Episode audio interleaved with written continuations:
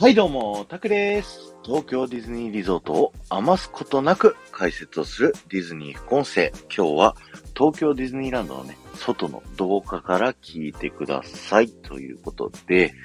今日はですね、東京ディズニーランドにまつわるある噂のお話をさせていただきたいなと思っております。というのもですね、えー、この東京ディズニーランド地下にですね、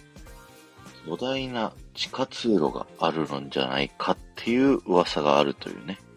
えー、そういうお話をさせていただきたいと思います。結論から言うとですね、これは、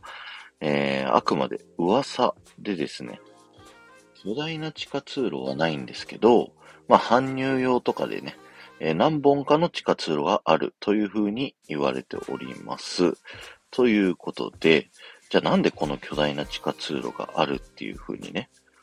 こう言われてるかっていうとなんですけれども、実はあの、フロリダのディズニーワールドにあるね、まあ、ディズニーランドの、こう、東京ディズニーランドの元となった、モデルとなったね、テーマパーク、マジックキングダムですね。こちらにはですね、あの、巨大な地下通路あるんですよ。これをですね、ユーティリドーシステムというふうに、えー、言っておりまして、もうね、あの、ディズニーランドのフロアっていうのが、もう建物で言うと3階の場所、位置に位置していて、地下2階、地下1階とね、こう、キャストさんたちが、こう、休憩をする場所であったり、えー、車内食堂的な場所であったりだとか、あとは、えっ、ー、と、皆さん、ゲストの皆さんが買ったグッズをホテルに運ぶとかね、そういった地下通路がこうパークと同じ広さ分あるんです。なので、ゲストの方じゃないや、キャストの方が迷わないようにですね、あの、パークの、こう実際のエリアと同じようにね、あの壁の色が色分けをされていて、えー、どのエリアの地下にいるのかっていうのが迷わないようになっているっていうのがあります。そして、えこちらの地下通路にはですね、あの、ウォルト・ディズニーのお兄さんですね、ロイ・ディズニーさんのもう功績をね、こう飾られている展示を見ることができます。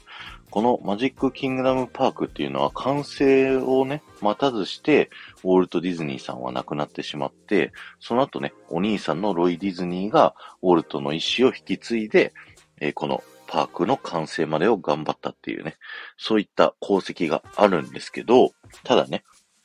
こう、ロイ・ディズニーさんは、ウォルトの名前を残すために、このね、パーク自体をウォルト・ディズニー・ワールドっていう名前にしたりだとか、えー、ウォルトをね、こう、称える、えー、アトラクションみたいな、こう、資料をね、展示するっていうのは、